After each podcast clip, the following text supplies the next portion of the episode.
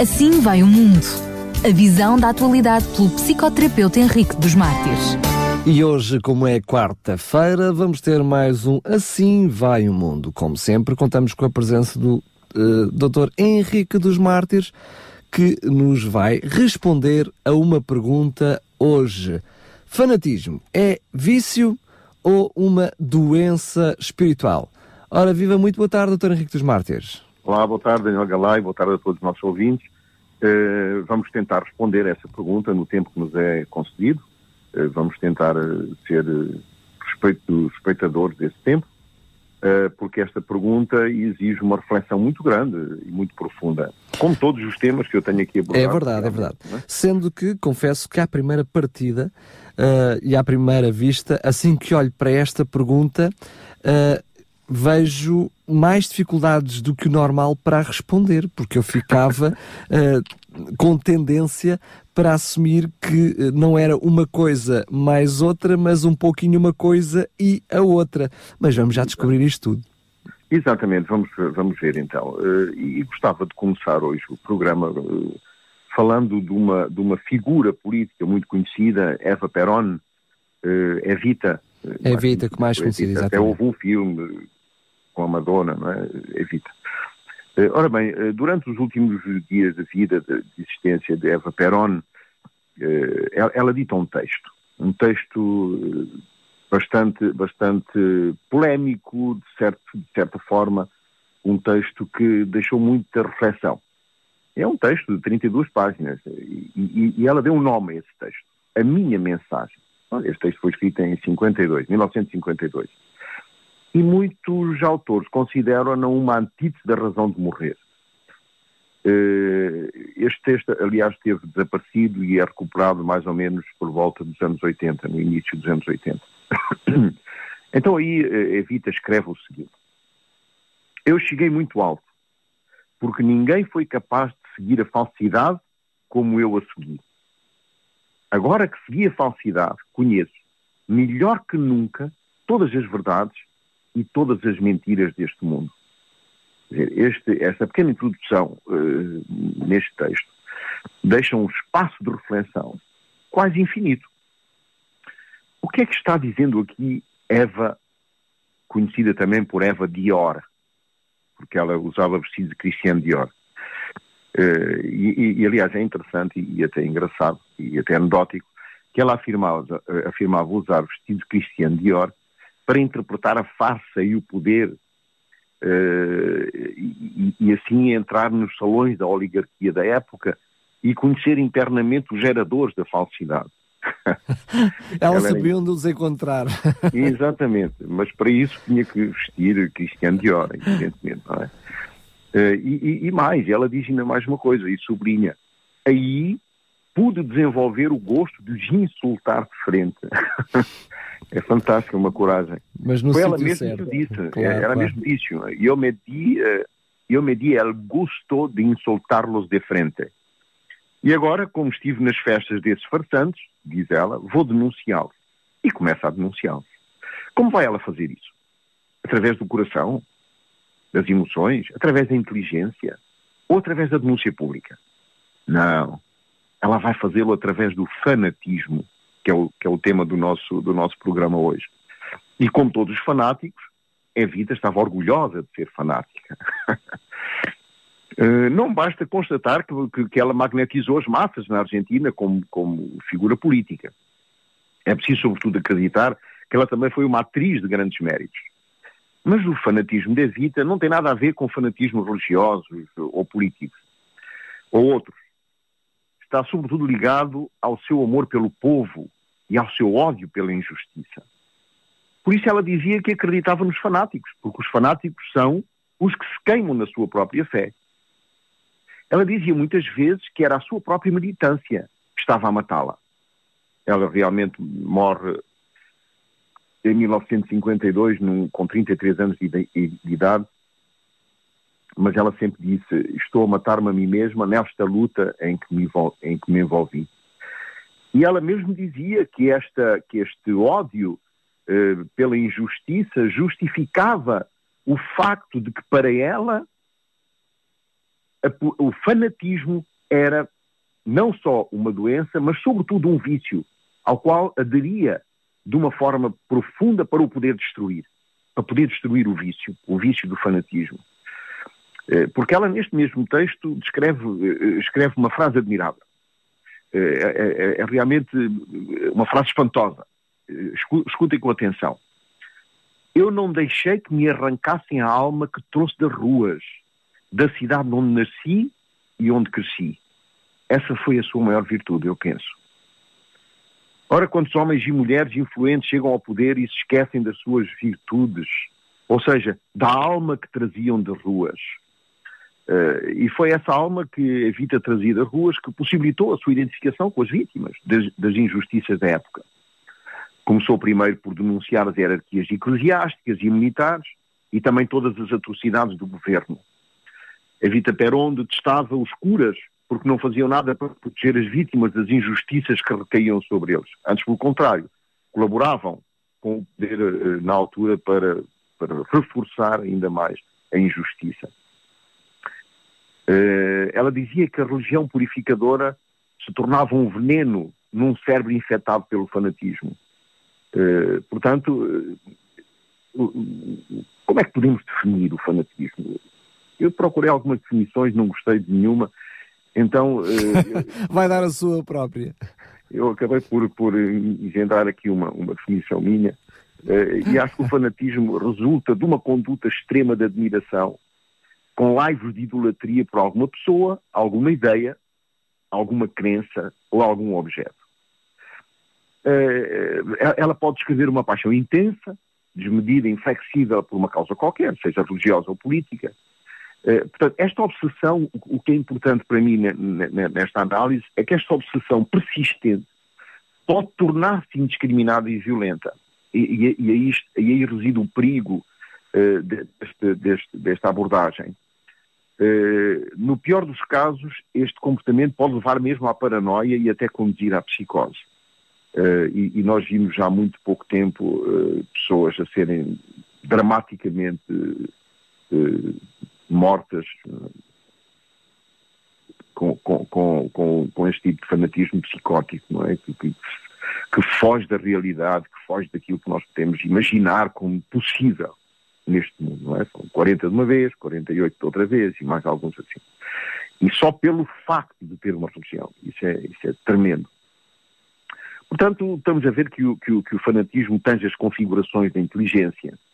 Uh, e, e, estamos a abordar o fanatismo de um ponto de vista da patologia psíquica. A psicose é uma patologia psíquica, assim como a paranoia. Eh, então, eh, e, neste, e nesta, e nesta, nesta análise encontramos eh, dois vértices. Ou um vértice do excesso ou um vértice da falta. Uh, e como não é uma triangulação, nunca se reconhece o vértice, o vértice da virtude, ou seja, no meio termo. O fanatismo ou está de um lado ou do outro. E, e não existe, o, portanto, não podemos falar numa tríade, mas numa, numa bipolaridade entre, entre dois, dois excessos, uh, ou de um lado ou do outro. Uh, se, nós, se nós abordarmos este tema sobre o ponto de vista psicológico, a consciência da individualidade aqui é suprida é é, é, é, é, eu diria mesmo é suprimida. Porquê? Porque a consciência do eu, consciência da minha própria identidade, é debilitada. É debilitada como? É debilitada quando eu adero, eh, quando eu tenho, tenho, adero a uma incondicional uh, uh, intenção, a uma crença, a uma doutrina religiosa, quer seja pessoal, quer seja política. Portanto, eu, eu, eu acabo por, por considerar aquela verdade que ultrapassa a minha própria identidade uh, e, e, portanto, e, e acabo por, por, estabelecer esta verdade, uh, qualquer que seja, pode ser mesmo verdadeira, ou seja, pode ser conforme a realidade, como pode também ser falsa, ou também pode ser uma ideia que alguém construiu, não importa. O essencial é que o fanatismo aqui consiste no facto de se considerar uma verdade absoluta e esta verdade absoluta, e esta é que é a característica do fanatismo, deve ser imposta aos outros, ao ponto de que todos os homens que se oponham são marginalizados, colocados fora da sociedade e por vezes mortos. Ora bem, Aqui não está em causa o facto de eu ter uma crença e partilhá-la com outros. Não é esse o problema. O problema, ele reside no facto da, da, do absolutismo da minha ideia. Ou seja, quando eu tenho uma crença, imponho ao outro, e se o outro não aceita a minha crença, eu posso até matá-lo, aí já estamos uh, uh, nos excessos do fanatismo. Ora bem, então já, já começamos a compreender que o fanatismo seria então o quê? O excesso ou o erro de algo que devia encontrar-se no meio termo. Ou seja, o amor pela verdade, a busca da verdade, algo que é natural, aliás, à inteligência humana. Mas, se exaltamos essa verdade ao ponto de destruir os outros, então estamos dentro do fanatismo. É o excesso que cria o fanatismo. E o excesso inverso também. Porque o excesso inverso seria o relativismo em relação à verdade. Quer dizer, não haveria verdade. Tudo é relativo. Ou seja. Ou ainda o conformismo, não é? Ou o conformismo. Eu diria isso, isso, o conformismo, tanto quanto o relativismo, acaba por ser o desprezo pela verdade. Ou pela procura da verdade. Ora bem, eh, eu vou, eu, eu, eu vou dar um exemplo simples. Imaginemos um cientista uh, um cientista normalmente procura uma explicação para uma determinada teoria. Uh, uma teoria que ele imaginou. Vamos, vamos dar como exemplo que ele unificaria o conhecimento da matéria no mundo. Ele vai procurar ele vai procurar explicações para, para, para afirmar esta, esta, para que esta teoria se transforme em algo legítimo. Portanto, ele leva-o a pesquisar em todos os sentidos, a fazer experiências, inquéritos, em suma, tudo o que permita chegar a, a, a, a, esta teoria. Ora bem, aqui onde é que o fanatismo pode existir? Consistiria talvez na, aniquilação de todo aquele que pensasse de um modo diferente a teoria que ele elaborou. E não só aniquilá-lo de uma forma técnica, mas aniquilá-lo por todos os meios possíveis, incluindo a morte, como já aconteceu. Quer dizer que a convicção da verdade é tão forte que não deixa nenhum espaço de comparticipação. No extremo oposto, os outros podem considerar que não é bem assim, pode ser que outras teorias sejam também verdade, que tudo é relativo, não tem importância. Neste caso, o motor da pesquisa acaba por morrer, por defeito da verdade, por falta de, de, de pesquisa, por falta de busca, por falta de reflexão. Ora bem, na realidade, o fanatismo até pode manifestar-se em qualquer área da inteligência, na construção de uma ideia. Seja na área das ideias políticas, científicas ou religiosas. Podemos dar como exemplo de, de, agentes que atenuam a consciência do eu. Nós agora falámos na consciência da individualidade, é? que era suprimida ou debilitar-se a consciência do eu. E podemos uh, dar como exemplos desses agentes que atenuam o eu as substâncias adictas, como o álcool, a cocaína, o cannabis, a heroína, assim como a êxtase sexual e algumas fixações patológicas. Porquê? Porque aquilo que está em causa é o sentimento de pertença ao outro. E este sentimento de pertença ao outro agrava-se na adesão a uma ideia, seja ela religiosa ou política. E é aí que começa o fanatismo, quando há uma, um sentimento de pertença a uma ideia que não pode ser partilhada, porque ela me pertence, faz parte do meu eu, faz parte da minha integridade psíquica, faz parte da, da consciência da minha própria individualidade. Então, já estamos a ver que existe, existem alguns fatores que podem caracterizar o fanatismo. Eu começaria pelo primeiro factor, que apareceu assim, não, é, não é por ordem de importância, mas uh, classifiquei assim, o dogmatismo. O, dogmati o que é o dogmatismo? Uh, o dogmatismo refere-se a uma atitude intelectual baseada em certezas inabaláveis. Absolutas. Absolutas. E não só. Essa é uma parte do dogmatismo. O problema é que ele rejeita e duvida qualquer crítica. E qualquer evolução do pensamento, não é? e qualquer. Exatamente. Da mesma forma que se refere ao comportamento de uma pessoa que afirma categoricamente e de forma sentenciosa, com autoridade e intransigência. Ora, temos aqui três, três, três elementos. Uma forma sentenciosa, é assim, ponto final, não se discute. autoridade, não é possível que outra pessoa tenha uma, uma ideia diferente, intransigência. Se essa pessoa tiver uma ideia diferente, tem que ser eliminada. Portanto, a característica base é a conceptualização rígida. É, é, é, é a definição implícita das normas. E, e, e, portanto, é, é, absolutamente oposto ao ceticismo ou ao progressismo, não é? como, como, como o Daniela falou. Portanto, pode ser considerada como um dos fundamentos da intolerância e do fanatismo. E que nós, e que nós conhecemos variedíssimos exemplos, até bastante atuais. Esta carência do, criti do criticismo, eh, ela de um certo modo postula que o ser humano não pode conhecer a verdade das coisas em si. Ele pode conhecer o que elas representam para si, que, que é a fenomenologia, não é? E estamos a pensar nos fenomenologistas, Heidegger, Husserl, Sartre, é? o primeiro. Eh, portanto, a ausência de espírito crítico. É este, esta, esta, este, este é o elemento que me parece a mim eh, muito, muito importante nesta, nesta, nesta, na estratificação desta ideia de, de, do fanatismo. Depois temos o manicaísmo. Uh, o manicaísmo é a doutrina religiosa pregada por Maniqueu, também chamado Mani ou Manes, na Pérsia, no século III era cristã. Então a sua principal característica qual era? Era a concepção dualista do mundo, como fusão entre espírito e matéria, que representava, respectivamente, o bem e o mal. Ou seja, tudo é extremamente, irrevogavelmente mau ou tudo é irreversivelmente bom. Não existe o meio termo. É estes excessos entre um extremo e o outro, como falámos no princípio da nossa, da nossa, da nossa reflexão. Um quarto, um terceiro elemento seria o ódio e a intolerância com as diferenças. Porque esta, esta intolerância com as diferenças produz muita hostilidade, produz aversão intensa entre as pessoas, uh, sobretudo contra aqueles que não partilham da mesma ideologia ou doutrina. E por último, eu falaria no autoritarismo, que designa uma hipertrofia da autoridade eleita como valor supremo, com a consequente ausência de pluralismo.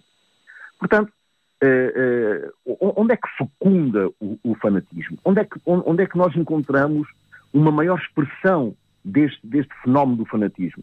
Em meios onde é difícil prosperar o conhecimento. Onde, ou então, onde a pessoa humana é considerada de pouco valor. Uhum. Justamente por falta de conhecimento da natureza humana. O problema disto é que muitas vezes o fanatismo deixa guerras, desastres e causa muitas vítimas. E nós estamos a ver nós estamos a ver uh, um pouco por todo o mundo os, as, as, as, consequências do fanatismo. Uh, porque o fanatismo e a violência, no fundo, são duas caras da mesma moeda. E, e deixam sempre como resultado catastróficas consequências. E catastróficas consequências porque qualquer pessoa pode ser uma vítima. Pois. Eh, o problema, o problema do, do fanatismo em geral é que, é que, muitas vezes esta violência nem sempre é percebida. Ela por vezes é subtil. Nem sempre está ligada a bombas e armas químicas ou a qualquer suicida. Mas pode estar ligada ao simples facto de eliminar alguém da minha mente, da minha rede de amigos ou da minha convivência. Só porque não gostei da cara dele, não concordo, ou, ou ele não concordou comigo ou porque tenho inveja dele, ou porque tenho ciúmes dele. Está a ver a subtileza do fanatismo? O fanatismo vai ao ponto de que não. Eu, eu posso não, não, não o matar fisicamente, mas posso matá-lo mentalmente. Posso eliminá-lo da minha, da, da, da minha mente definitivamente. Não quero mais nada com aquele indivíduo, porque ele não concorda comigo, ele critica, ele não eh, levantou-se para criticar aquilo que eu estava a dizer, aquilo que eu estava a dizer era a verdade absoluta.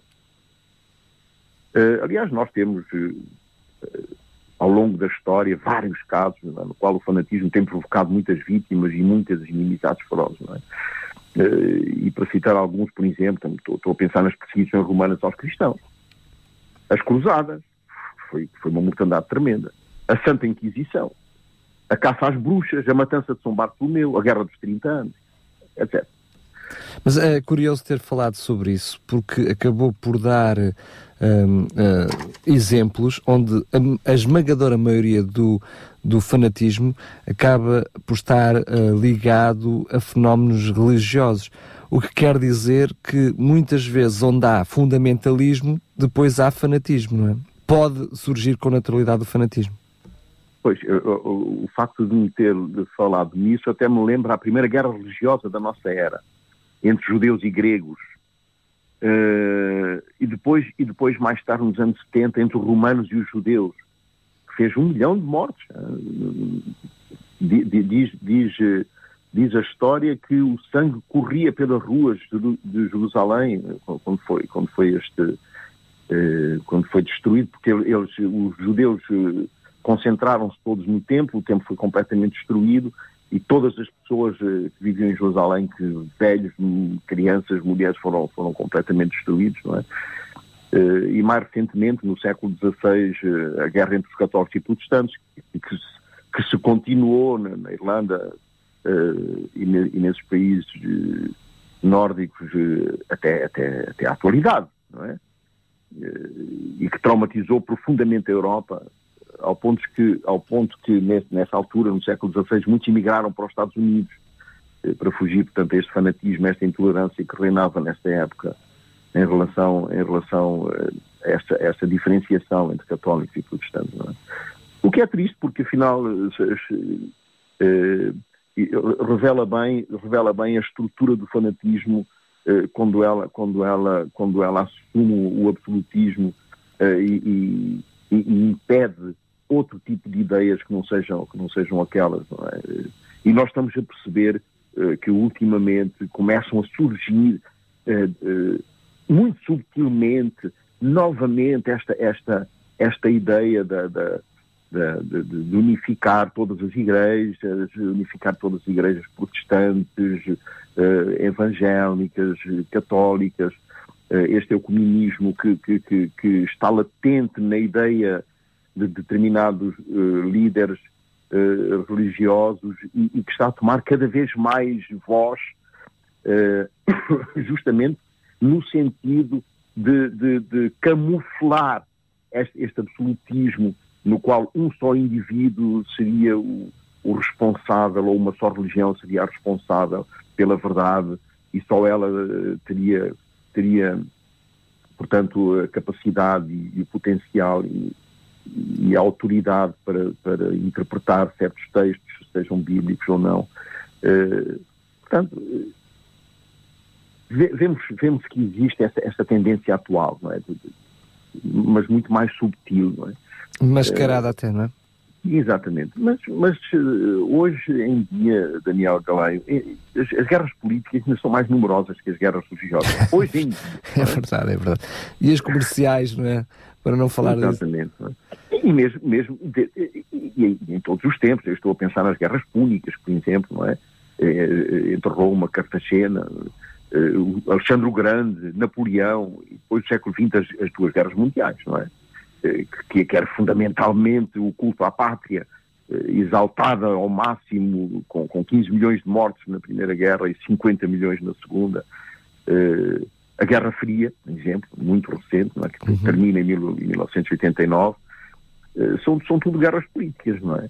Uh, esta, esta guerra do comunismo contra as classes dos ricos é uma guerra de ordem política, não é? A religião não está em causa, pois o, mar, o, mar, o marxismo uh, ele funciona como uma fé, um sistema científico, se pretende insuperável, mas que não é religioso, pois não é um culto a Deus, é, é, é o culto pois. a uma ideia.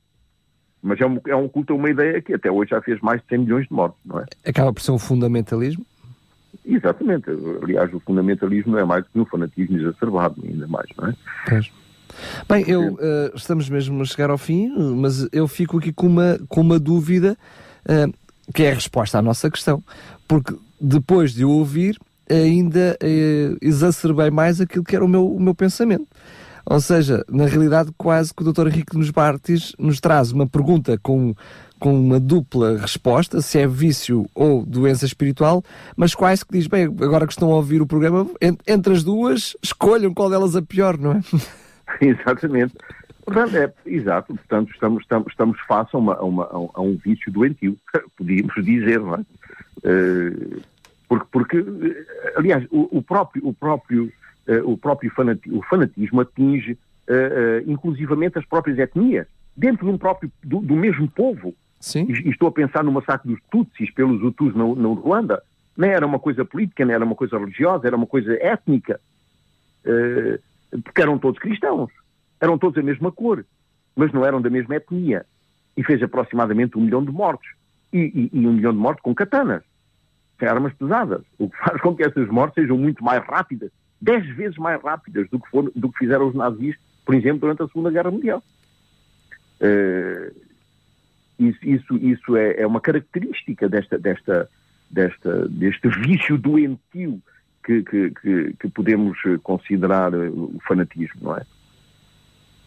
Uh, ainda temos tempo de falar aqui num, numa, sim, numa sim, senhora, sim. Eu, eu, gostava, eu gostava de, de referenciá-la como um exemplo de, de, do fanatismo, uh, era, era a Hipátia uh, de Alexandria, no Egito, a primeira mulher científica e filosófica de que tem registro a história.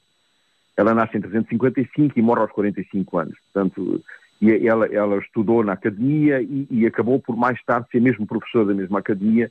Uh, e, e, portanto, uh, ela, ela, era professora de filosofia e de filosofia política. Ao, ao, completar 30 anos, Hipátia já atingiu o posto de diretora desta escola. Portanto, estamos a ver que ela, que ela era uma.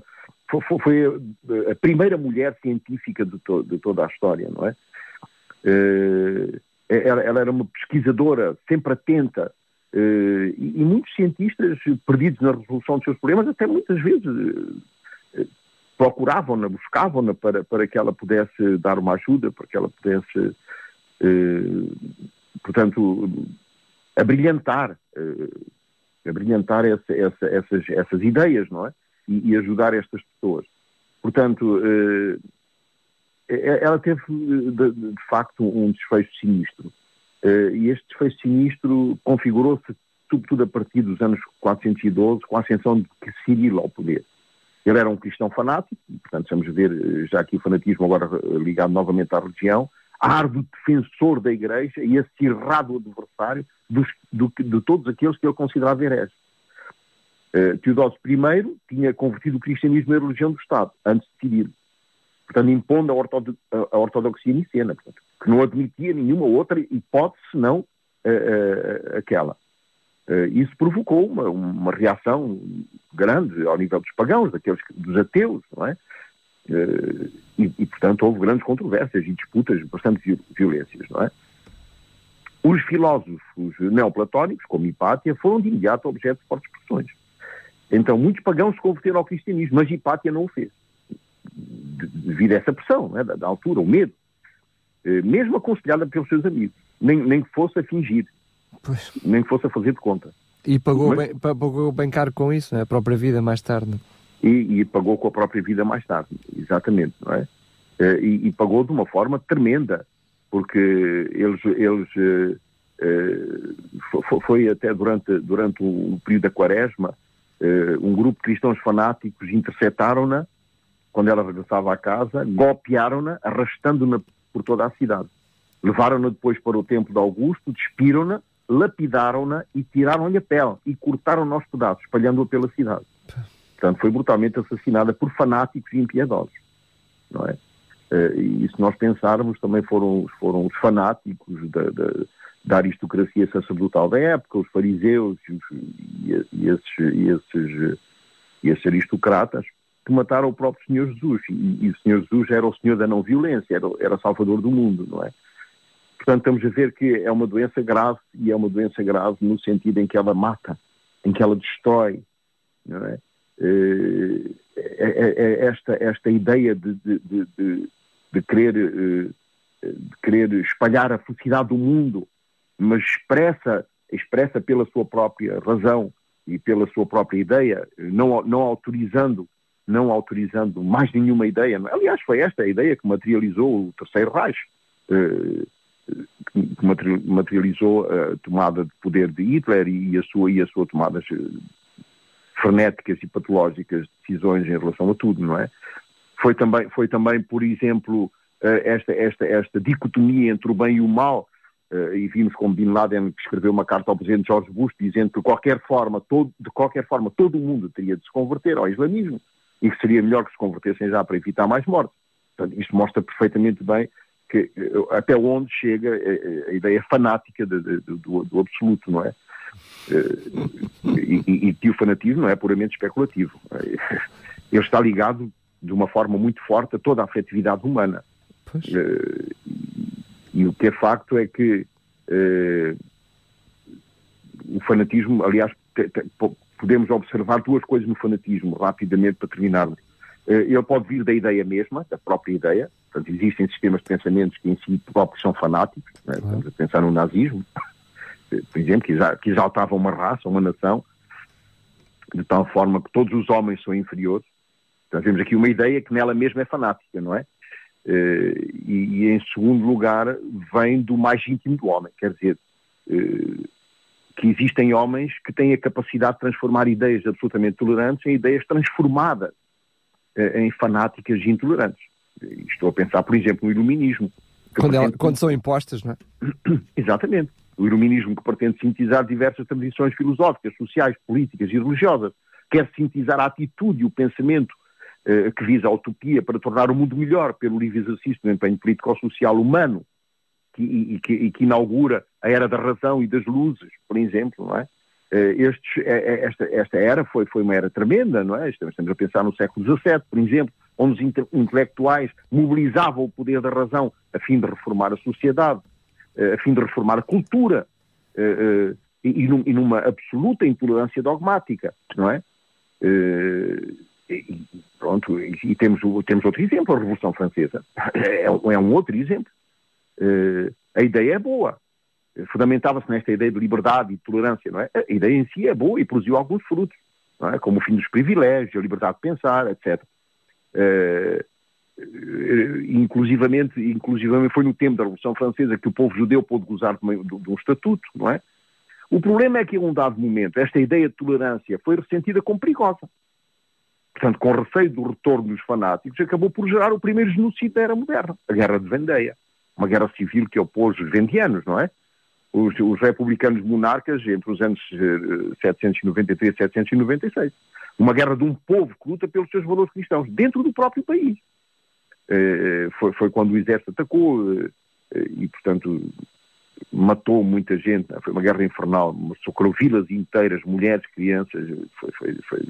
Portanto, o fanatismo não toca somente a inteligência, ou seja, a adesão a uma doutrina fanática. Ela refere-se também e, sobretudo, ao coração do homem, ou seja, à sua afetividade, à sua esperança.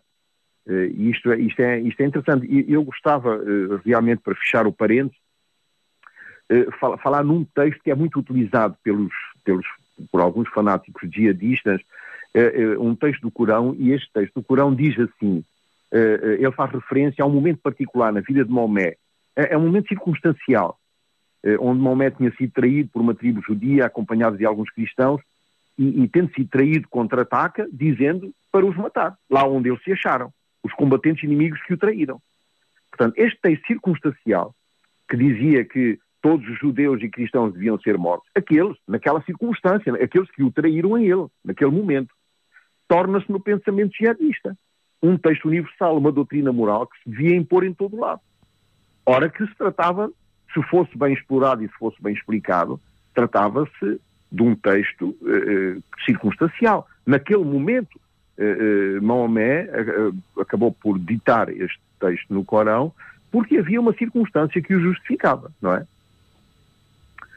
Ora bem, eh, e, ficamos então com, com, uma.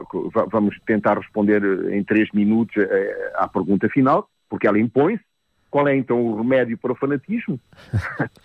uma vez que é uma doença, qual é o medicamento? Uh, portanto, sobre as ideias. Sobre as ideias é necessário compreender que a verdade tangível ao ser humano é complexa. Que não pode haver uma só explicação que seja aplicável a toda a humanidade. E que o facto de aderir a uma ideia rejeitando toda a complexidade do ser humano é só por si fanática e destrutiva. Portanto, as ideologias que nasceram no século XIX, todas elas foram criadas por pensadores que tiveram uma, uma verdadeira intuição de algo que se referia ao homem. Ora bem, eh, se conseguirmos perceber alguma coisa, deve ser pelo menos que o capital tende a produzir a classe operária de que necessita. E estamos a falar do, do, do, das leis naturais eh, que são evidentes por si próprias, não é? Eh, portanto, eh, compreender que eh, as ideologias devem desaparecer no proveito de uma forma de pensamento que consiste em dizer que o mestre do meu pensamento é a realidade, em todas as suas dimensões. Portanto, o foco deve centrar-se na, na minha capacidade crítica, no meu próprio pensamento, na minha própria tendência a julgar que uma ideia é mais inteligente que a realidade. Ora, não é. Como os cientistas que observam os factos, se impõem. E ele se submete simplesmente à realidade dos factos. Se nas ideologias o real fosse o mestre das ideias, seria fácil nos libertarmos dos conceitos absolutos e fanáticos. Seria como se um professor decidisse por uma questão de igualdade social que todos os alunos teriam nota máxima, qualquer que fosse o esforço e o investimento desenvolvido. A um dado momento, ninguém vai trabalhar porque a nota está garantida, qualquer que seja o esforço. Ora, vemos que esta ideologia está desfasada do real. E mais ainda, isto, isto, isto é, era, era, era, era a, teoria, a, a, a teoria marxista. E mais, posso acrescentar que todos os que se opõem a esta ideia são antissociais. Uh, o que vou fazer é despedir esses alunos, até não ter mais, uh, até, até não ter mais alunos no ativo. Ora, foi isso que levou ao gulag e foi isso que levou à morte. Portanto, uh, a ideologia, quando não cede ao real, torna-se fanática. Inversamente. Se o professor decidir fazer mudanças e voltar ao real, ele sai do fanatismo.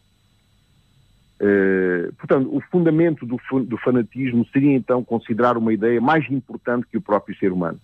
E, e, e, e, o tratamento, o medicamento para, esta, para, esta, para, esta, para este vício do fanatismo é fazer é o exercício inverso, claro. É, é inverter claro. essa, essa, essa tendência. Claro. E pronto, e agora para, para a semana estamos, estamos, estou aqui eh, numa dúvida. Eh, eu, eu intitulei os modernos campos de concentração Uh, e depois tento, tento, responder uma, tento responder uma pergunta, como sempre faço é, em todos os meus programas. Mas haverá uma solução para esta crise inevitável e imparável a nível global?